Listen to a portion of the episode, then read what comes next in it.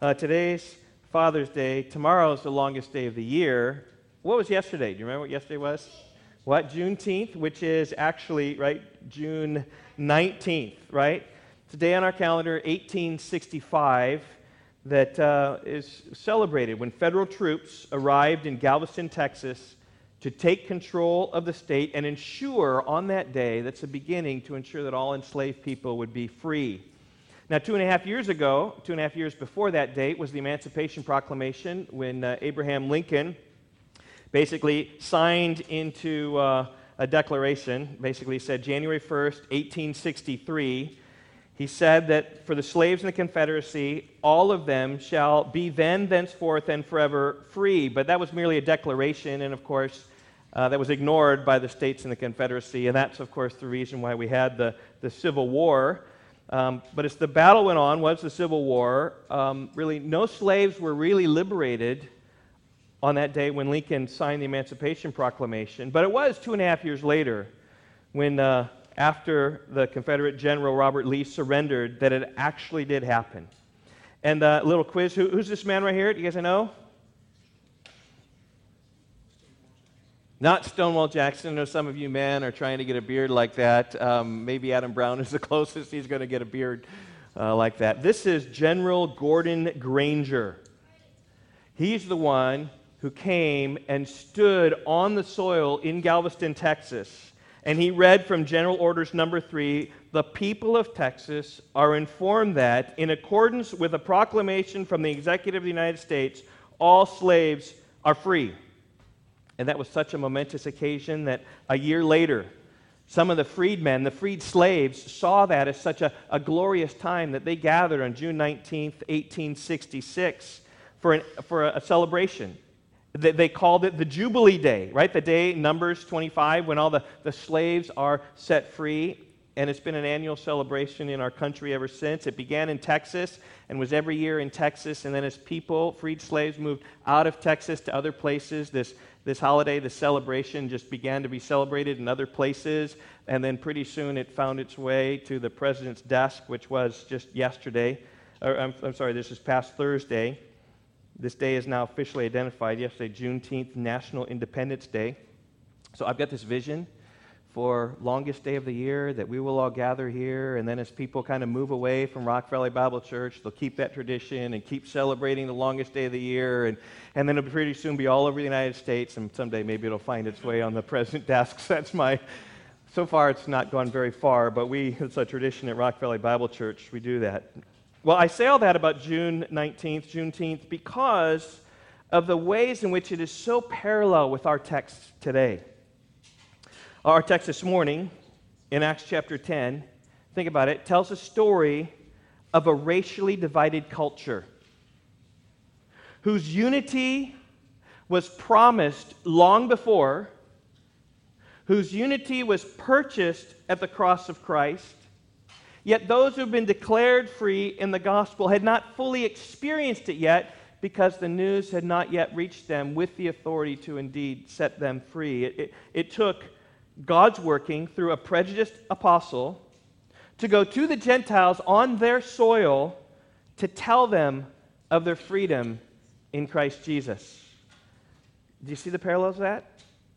Now, this is no surprise. I mean, often in the Old Testament, there were prophecies of how the Gentiles would come among the people of God as genuine worshipers of Him. And there, there's so many prophecies in the Old Testament, we can't even mention all of them today. There are far too many to quote, but I just quote a few for you. Isaiah chapter 11, verse 10.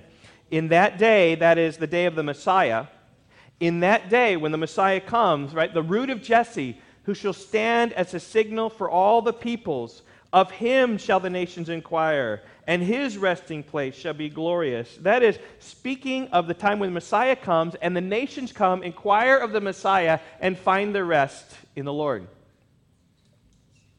Another one, Psalm 117, verse 1. Paul quotes this when he's trying to argue the salvation, the inclusion of the Gentiles in salvation. Psalm 117, verse 1. Praise the Lord, all nations. Extol him, all peoples. That's a command of the Lord for all peoples to worship the Lord. And it's a, it's a subtle promise and prophecy that all nations and all peoples, not just Jews, would come and worship the Lord. And these are but two of many Old Testament prophecies that speak about the Gentiles coming in. Moses addressed it on several occasions when he talks about the foreigner coming in and wanting to offer sacrifice. How do you do that? Or the foreigner coming in and wanting to celebrate the Passover. He explains that in, in Numbers, in Exodus chapter 12 and Numbers chapter 15. David prophesies in Psalm 22 and Psalm 86 about how all the earth will turn to the Lord. Not just Jews, all the earth. Solomon, in his prayer of dedication for the temple in 1 Kings chapter 8, even speaks about the Gentiles coming to worship Israel, this glorious place.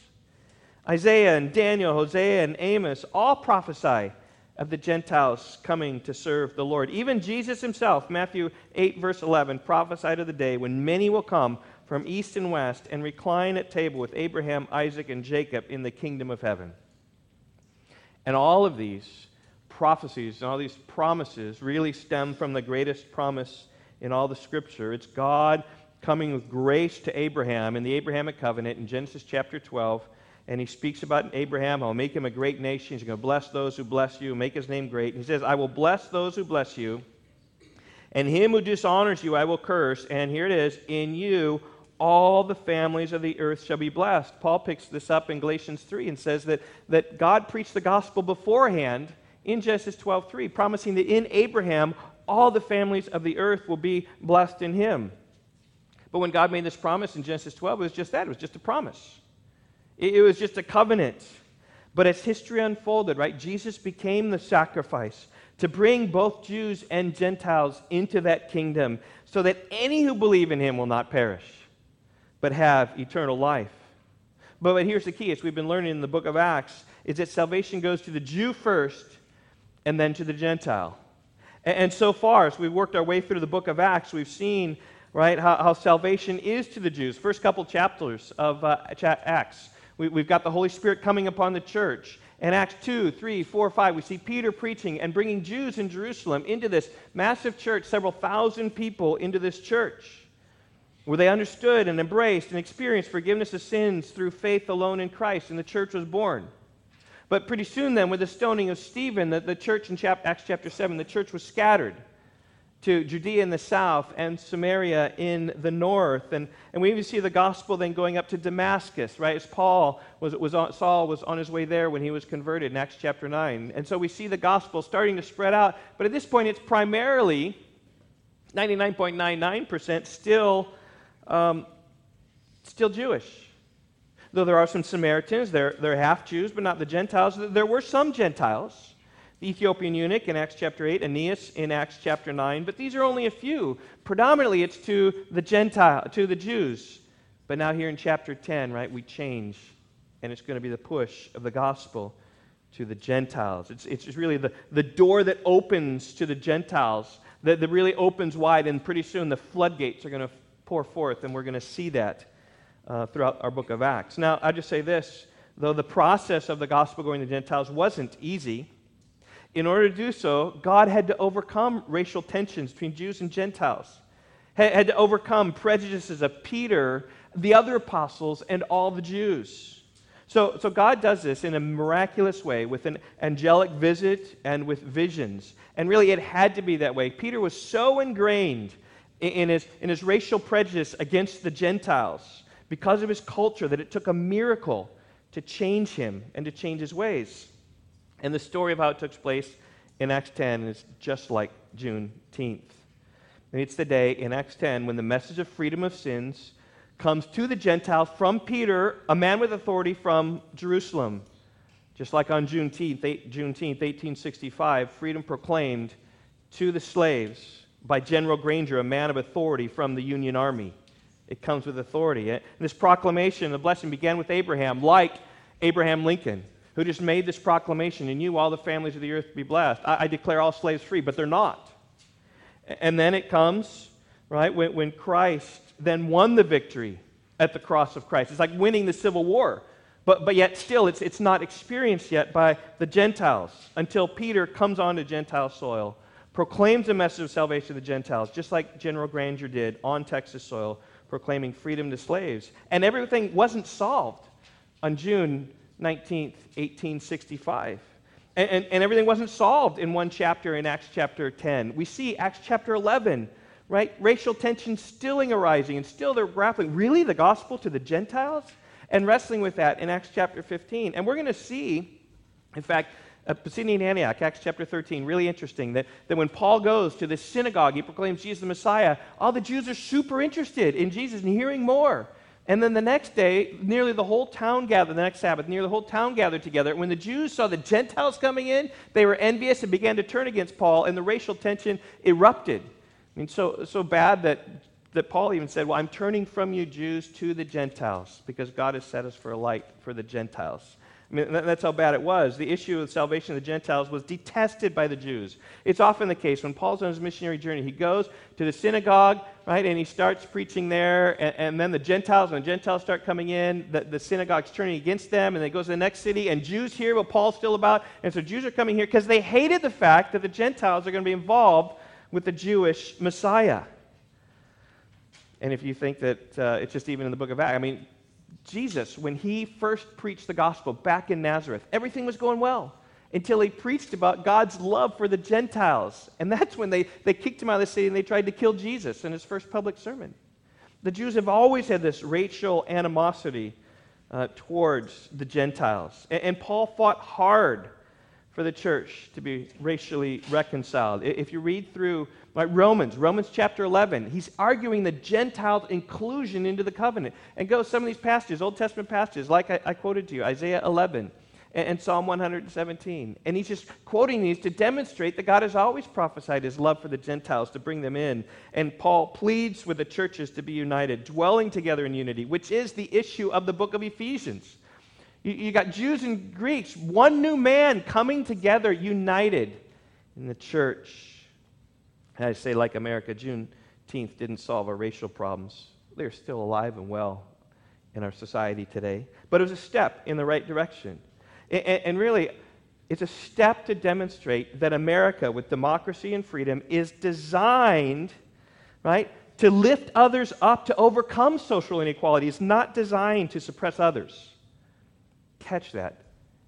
Juneteenth is an example of how our society is not designed to suppress others, but it's merely an example of that. And in that, we can rejoice.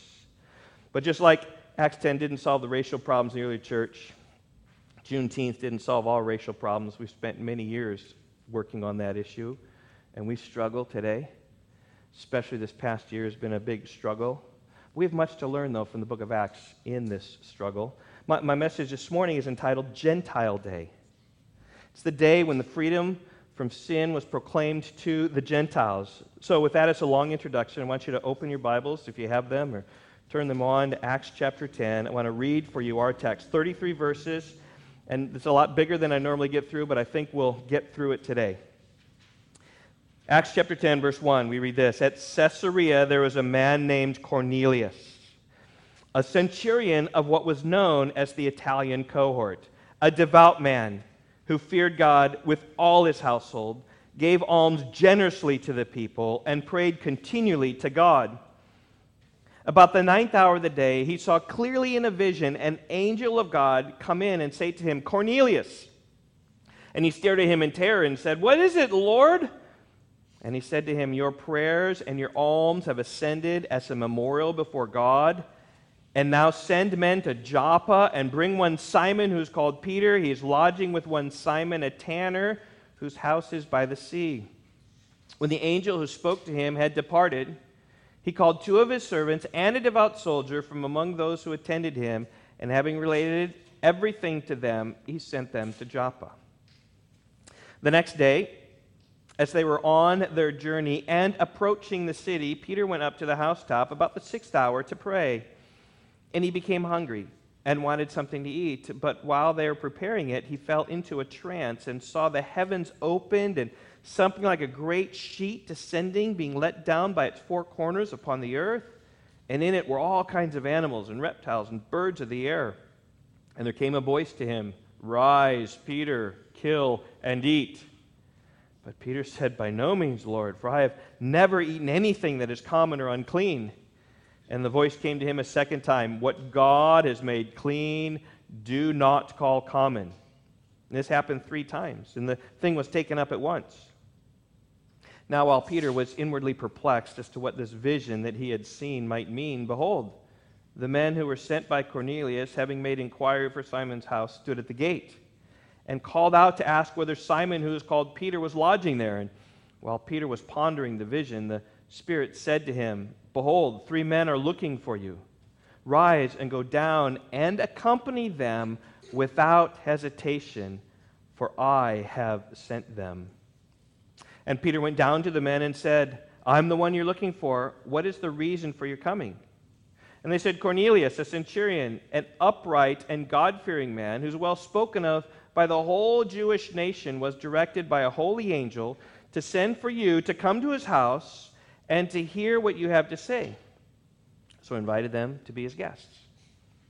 And the next day he rose and went away with them to some of the brothers from Joppa, accompanied him. And on the following day they entered Caesarea. Cornelius was expecting them and had called together his relatives, his close friends. When Peter entered, Cornelius met him and fell down at his feet and worshipped him. But Peter lifted him up, saying, Stand up, I too am a man. And as he talked with them, he went in and found many persons gathered. And he said to them, You yourselves know how unlawful it is for a Jew to associate with or to visit anyone from another nation, but God has shown me that I should not call any person common or unclean. So when I was sent for, I came without objection. I asked them why you sent for me. And Cornelius said, Four days ago, about this hour, I was praying in my house at the ninth hour, and behold, a man stood before me in bright clothing and said, Cornelius, your prayer has been heard, and your alms have been remembered before God. Send therefore to Joppa and ask for Simon, who is called Peter. He is lodging in the house of Simon, a tanner by the sea. So I sent for you at once, and you've been kind enough to come. Now, therefore, we are all here in the presence of God to hear all that you have been commanded by the Lord. And I can't leave it there. I got to read the rest of the story. So Peter opened his mouth and said, Truly, I understand that God shows no partiality. But in every nation, anyone who fears him and does what is right is acceptable to him. As for the word that he sent to Israel, preaching good news of peace through Jesus Christ, he is Lord of all. You yourselves know what happened throughout all Judea, beginning from Galilee after the baptism that John proclaimed, how God anointed Jesus of Nazareth with the Holy Spirit and with power. He went about doing good and healing all who were oppressed by the devil, for God was with him. And we are witnesses of all that he did, both in the country of the Jews and in Jerusalem. They put him to death by hanging him on a tree, but God raised him on the third day and made him to appear, not to all the people, but to us who had been chosen by God as witnesses, who ate and drank with him after he rose from the dead. And he commanded us to preach to the people and to testify that he's the one appointed by God to be judge of the living and the dead. To him, all the prophets bear witness. Catch that? The prophets are bearing witness. That everyone who believes in him receives forgiveness of sins through his name. Now, while Peter was still saying these things, the Holy Spirit fell on all who heard the word. And the believers from among the circumcised who had come with Peter were amazed because the gift of the Holy Spirit was poured out even on the Gentiles. For they were hearing them speaking in tongues and extolling God. Then Peter declared, Can anyone withhold water for baptizing these people who have received the Holy Spirit just as we have? And he commanded them to be baptized in the name of Jesus Christ. Then they asked him to remain for some days. This is Gentile Day. This is the day when the gospel came to the Gentiles in full force with full authority of apostolic authority from Jerusalem. And for my message this morning, I simply want to walk us together through this great story and, and perhaps see things we haven't seen before. Perhaps be encouraged by all that God did to ensure that Gentile Day would take place. First point is this Cornelius sees an angel. In verse 1, we meet this Cornelius. Verse 1 tells us who he is and, and where he lives, what he does. At Caesarea, there's a, a man named Cornelius, a centurion of what is known as the Italian cohort. So, Cornelius, he lives in Caesarea. It's a, a Roman city by the Mediterranean Sea. Uh, Cornelius was a centurion, that is, a Roman military leader, commander of a hundred men. And as such, he was certainly an honorable man, as military men often are, deserving of respect and honor. Uh, but even here it says he, of the Italian cohort, like he is, is from the motherland or has tight connections with the motherland back in Rome, being a part of that cohort. And, And verse 1 just describes his occupation. Verse 2, though, describes his spirituality. It says in verse 2 that Cornelius was a devout man who feared God with all his household, gave alms generously to the people, and prayed continually to God. Cornelius was a God fearing man who prayed to God, was generous towards the Jewish people. He, he may have been like the centurion in Luke chapter 7. Maybe you remember that story where his servant, the centurion's servant, was, was sick, and, and, and, and they came and asked Jesus to go. And the Jews were like encouraging Jesus, speaking about how he loved the nation of Israel, how this centurion even built the synagogue for the Jews, how he's, he's worthy, Jesus, of you visiting him. And perhaps this man as well. He gave much to the Jews. We don't know what he did regarding the synagogue, but he was excluded from much of the religious life of the synagogue because that's how it was. That was the racial tension. I mean, so if we think of the 1960s where you had wa- black water fountains and white water fountains, this was the case where the Jews would gather together in the synagogues, and as Jews only, Gentiles couldn't come. It'd be like Rock Valley Bible Church, that we would be here, and, and that we could come and, and worship, and we could, um, we could be here. But that man who prayed for Rock Valley Bible Church, who gave great financial sums to Rock Valley Bible Church to help us with our, our financial needs, because of his ethnic origin, was unable to enter no Gentiles allowed. And he would be on the outside. That's Cornelius. He was a God-fearer, and that didn't inhibit him. He still had a heart for God. He still was working that. One day, he an experience that changed his life. It happened to him while he was praying at the ninth hour, which is the hour of prayer. We read this About the ninth hour of the day, he saw clearly in a vision an angel of God come in and say to him, Cornelius. Now, it's not every day that you pray and you see an angel. That would instill fear in any of us to see this angel. It did in Cornelius as well. We see in verse 4, it says, And he stared at him in terror and said, What is it, Lord? Like he didn't know like what this angel was. His bright clothing is what uh, Cornelius says in uh, chapter uh, verse 31. In verse 30, he says he's in bright clothing. He's just kind of shocked and says, what, what is it? Then the angel responded by commending him and commanding him he commends him for his worship. Verse 4. He said to him, Your prayers and your alms have ascended as a memorial before God.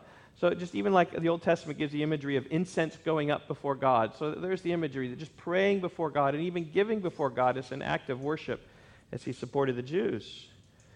And God heard his prayers. God saw his generosity. He was to be commended. And then he was commanded in verse 5. He said, Send now men to Joppa and bring one Simon who's called Peter. He is lodging with one Simon, a tanner, whose house is by the sea. Real simple instructions, especially for a military man. Here's your military mission, right? It's really simple. You send some men, go to Joppa, find a man named Simon, aka Peter.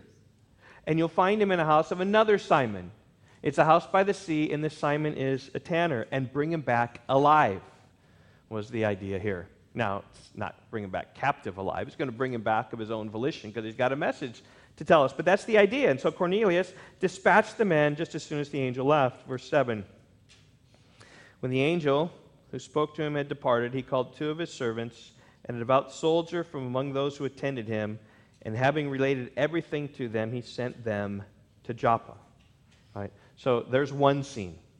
Movie then clicks, or picture clicks, play, play clicks, story to another scene.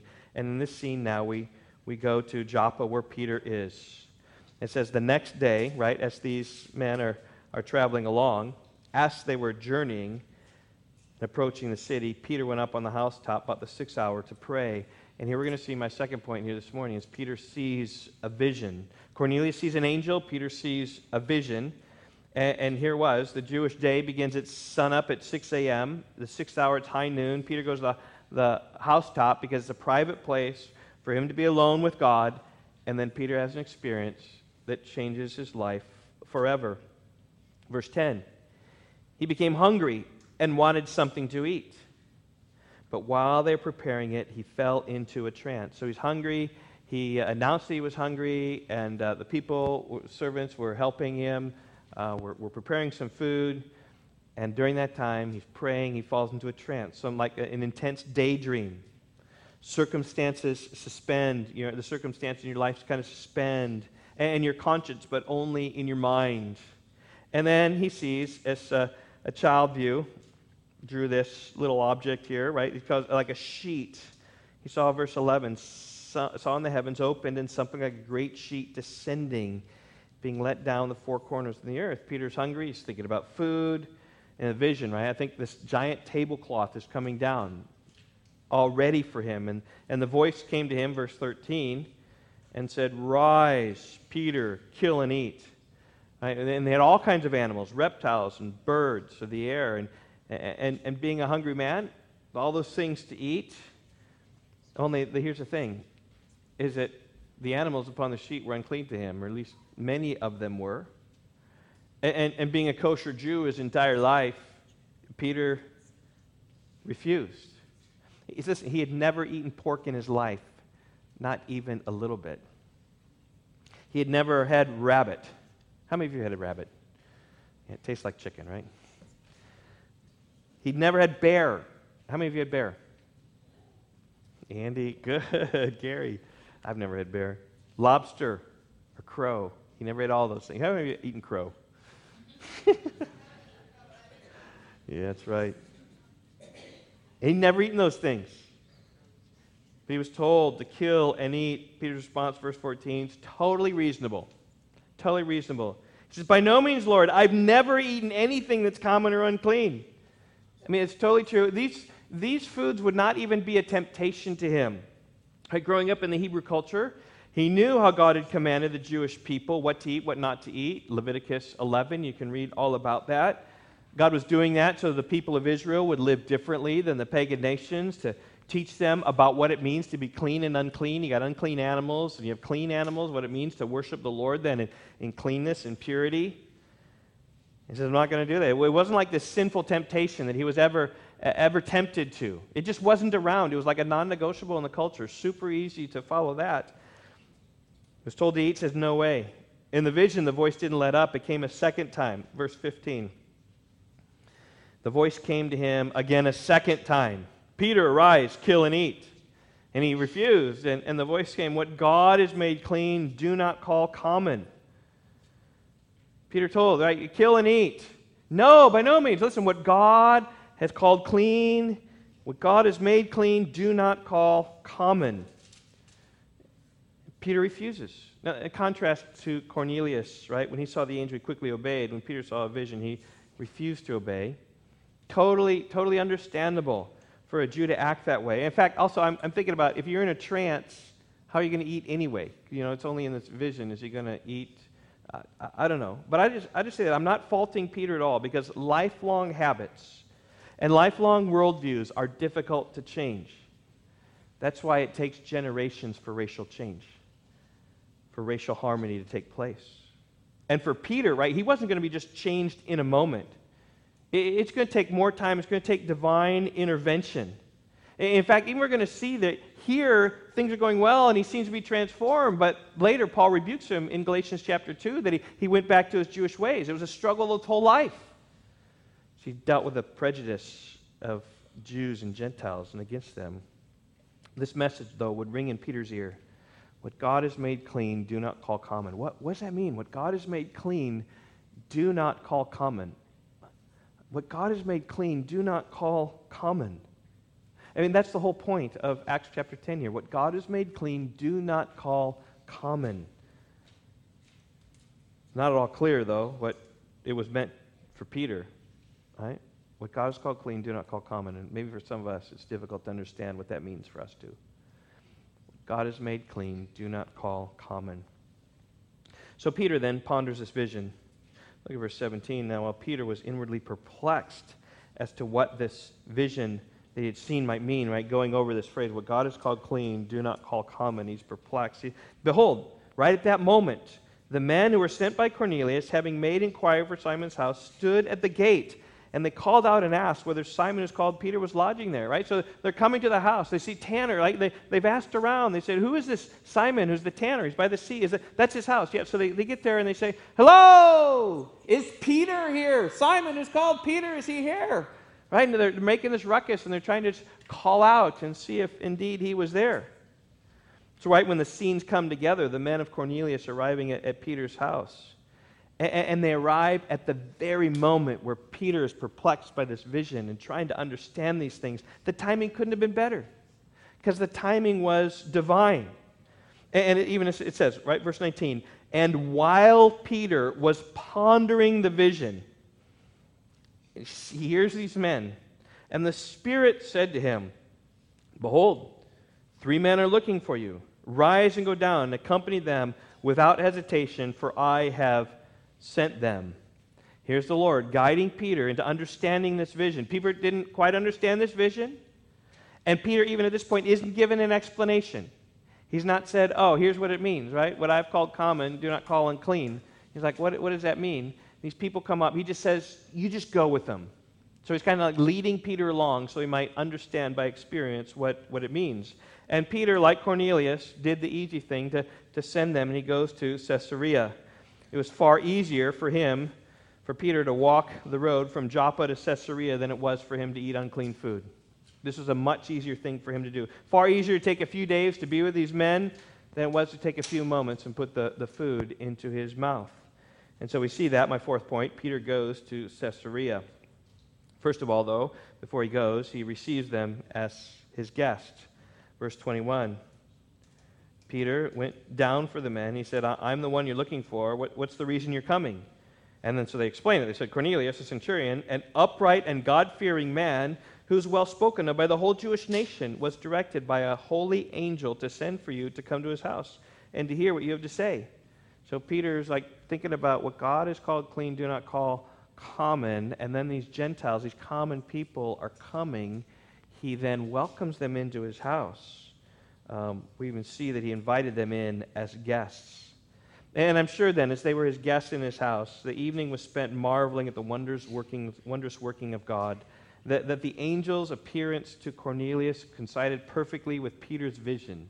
And, they would have heard what these men know about Cornelius and how this vision, how, how it came place, right? This angelic vision. Now, when was that again? Oh, it was two days before and he sent and, and, and right as you came here my, i fell into this trance and i heard and that's right when you came knocking at the door and, and the timing's surely not lost on peter and all the men of caesarea and i'm sure they were excited about it then they retired for the evening and verse 23 tells us that the next day he rose and went away with them and some of the brothers from joppa accompanied him so let's picture the scene right you got three roman soldiers having come to joppa Peter, a Jew, grabbed a few of his Jewish believing friends, and they're walking north by the sea.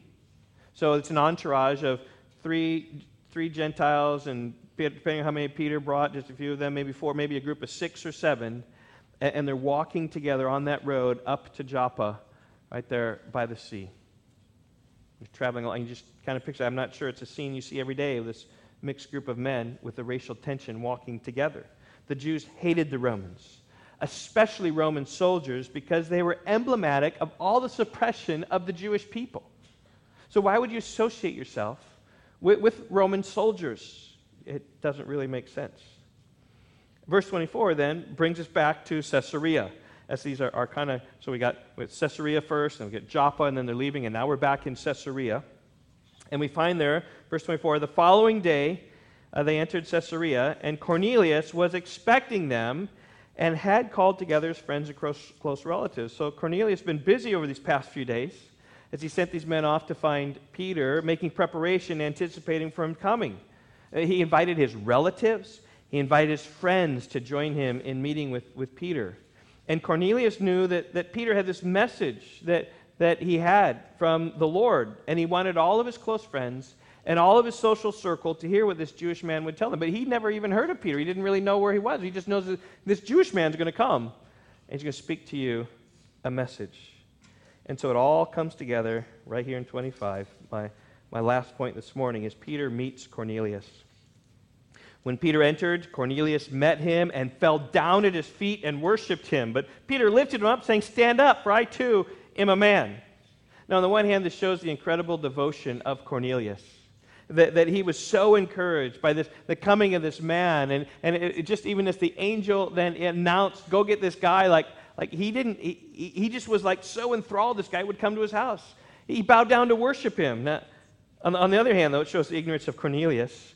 Peter's not this, this divine being. Peter's just a man, and he, he corrects him. He's not worthy of worship like this. No man is worthy of worship like this. The popes of our day have lessons to be learned because they receive worship like this, where their first pope refused worship like this. I digress. Anyway, the story continues in verse 27. As he talked with him, he went in and found many persons gathered. Now, we don't know how many people were, were gathered in the home of Cornelius, but you can consider how families in those days mostly remained in their hometown. They didn't do like what happens in, in Rockford. We have brain drain where kids go away to college in some far off city and then they, they stay out there and they never come back. No, they, they would learn their father's trade and, and they would be there and they would be with the family and the family would, would be together. And so you'd have the family that supported itself. And then when you consider the size of the social circle of Cornelius, a commander of 100 men, he had a pretty big social, social structure there around him. And so I don't know, 50, 75, maybe 100 people came and were assembled when Peter walked in the door, because Cornelius calculated out. Okay, so like a day and a half walk there, and there's some time of transition. Day and a half walk back is going to be like four, three, four days, and we got to be ready when Peter comes back to hear this message. And then there was this public conversation in verse 28. So Peter's standing there in, in, in front of everybody. And, and so he's just kind of like, he's, he's walking the door, and he's like, oh, you yourselves, trying to explain the situation, you yourselves know how unlawful it is for a Jew to associate with or to visit with anyone from a, a foreign nation. But God has shown me that I should not call any person common or unclean. So when I was sent for, I came without objection. I asked then why you sent for me. So he's just kind of setting the stage for this, for this entire meeting they're having. He says, It's unlawful for me to be here, but, but I had this vision from God that, that said, Peter, you, you need to go. Said, but God, I don't fraternize with Gentiles. That's just not what I'm supposed to do. But God said, Do not call any person common or unclean.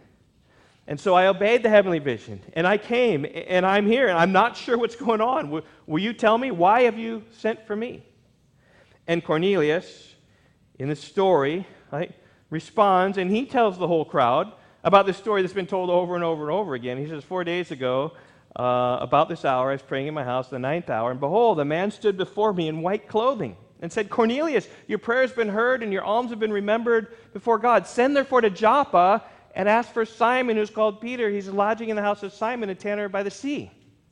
So I sent for you at once, and Peter, you've been kind enough to come. Now, and I love this picture of worship, we are all here in the presence of God to hear all that you have been commanded by the Lord. Is that not eagerness? In verse 33, he tells a story and then says, Okay, well, I sent for you, but now, right, we are all here.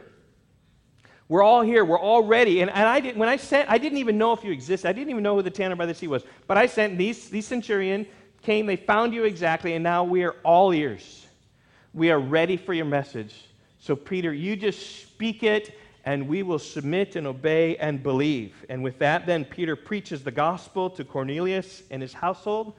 And for the first time in human history, he articulates that the Messiah is for every man, right? The, the clean and the unclean, the Jew and the Gentile, and that everyone who fears the Lord is justified in his sight. And concluding here in verse 43, to him all the prophets bear witness that everyone who believes in him receives forgiveness of sins through his name, not just Jews, but Gentiles as well.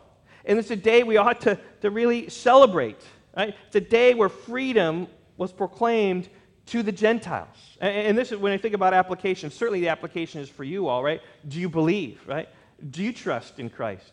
Are you receiving forgiveness of sins through your faith in his name? Because that's exactly what the message is. Everyone who believes receives forgiveness of sins through his name. And it's interesting, he's going to talk, Peter's going to talk about later that I just was introducing my sermon and, and I was midway through my sermon, and then the Holy Spirit fell upon all who believed the word. And, and like, boom, like, like my sermon was interrupted and it was, was short because these people were so eager to hear and so longing to hear the message from the Lord that they believe. And that, of course, is a great application for us today, right? Do you believe? Are you embracing this message of Jesus? The Messiah, which, by the way, think about it, has come to the Gentiles. Apart from this day, it would not come to Rock Valley Bible Church. The message of the gospel would not come to us. But this is the door that opened for the floodgates for us. Today they said we ought to celebrate. a day when freedom is proclaimed to the Gentiles, where the Gentiles first heard it and first embraced it. Oh, as promised in the Abrahamic covenant, is purchased at the cross of Christ. But here on this day, when Peter visited the home of Cornelius, it was proclaimed by Peter. I think about us at church, right? We celebrate Christmas, the birth of Jesus. We celebrate Easter with the death and resurrection of Jesus, and rightly so. Churches across the world, um, Ryan has tried to bring us in on this a little bit more. Celebrate Ascension Sunday, 10 days after, uh, 40 days, 50 days after, 40 days after the resurrection when Jesus ascends to heaven. Churches across the world celebrate that day, 40 days after Easter. And then Pentecost Sunday, 50 days after Easter, the day when, when uh, the Holy Spirit came. It's just like a, a, remembrance of the things of history back there, uh, back that, that, took place in the time of the Bible times. I mean, church calendar looks and, and uh, and celebrates those times. But I don't know of any church celebrating Gentile Day. Do you? I kind of looked. I, I kind of Googled, asked Mr. Google. I said, Gentile Day, right? The Cornelius. Uh, I don't know of any Gentile Day. Right? The day when it was clearly proclaimed the Gentiles are welcome into God's kingdom on the basis of faith and not race. That anyone from any tribe or tongue or nation is welcome throughout the kingdom of God. So maybe longest day of the year would be a great day for the worldwide Church of Christ to worship, right, to honor Gentile Day. This parallels Juneteenth exactly. I think many times we forget how wonderful this day is. Like this day of significance to us, that the, the gospel even comes to us here in Gentile, Rockford, Loves Park, Illinois. We forget the significance, but you know what? Those, those freed slaves in Galveston, Texas never forgot the significance of that day General Granger came and proclaimed freedom to them on June 19, 1865. They've been celebrating it every year ever since. And now the new federal holiday, it's going to be celebrated for years to come. That day when freedom was announced and brought in with some authority. And, and I just say this would the church remember Gentile Day? That day when Gentiles were proclaimed to be part of God's kingdom and free that we are, are fellow members and fellow partakers of the gospel of Christ. Such is the significance of this passage. It is worthy of having a, a Gentile day in the church calendar. We shall see. Let's pray. Father, I would pray that you would help us to understand just historically the significance of this and how Acts now is going to turn. And, and, and we're going to see missions mindedness here we're going to see Paul in Acts chapter 13, Saul and Barnabas going out, uh, bringing the gospel with uh, clarity to the, the Gentile world, entering synagogues, and then when the Jews reject the message, going to the Gentiles and seeing many Gentiles come to Christ, even preaching in places that are, are totally secular, like, like Athens and Corinth, and even bringing the gospel to secular Rome. Father, and it all hinged on this day. I, I, pray that we might look back on this day and remember this day and rejoice in this day as the day that, that marked the turning point in salvation history. When, when the authority came from Jerusalem, Peter, and opened up to us the door wide open for the Gentiles, that now all of us, and, and it's so common that we, we forget, God, but that all of us, Gentiles, can come into your kingdom by faith alone. We don't need to be Jewish. We don't need to follow all the ways of the law. We simply need to believe and trust in Jesus. And the freedom comes there, the, the freedom we can know of, of sins forgiven. Uh, the freedom we know that the rest of our lives will be different and eternity it will be different as we as we look toward our inheritance which is imperishable undefiled and unfading that's reserved in heaven for us who are protected by the the power of God through faith for a salvation ready to be revealed at last time. In that, O oh God, we do rejoice. And help us this day to realize the historic significance of this day, that we who believe should, should look back with joy on all that you've done, miraculously bringing it to pass. Thank you for that. And may our hearts forever rise in gratitude and love and joy to you for what you've accomplished to, to bring us outsiders, foreigners, aliens, strangers into your covenant through faith in Jesus, in whose name we pray. Amen.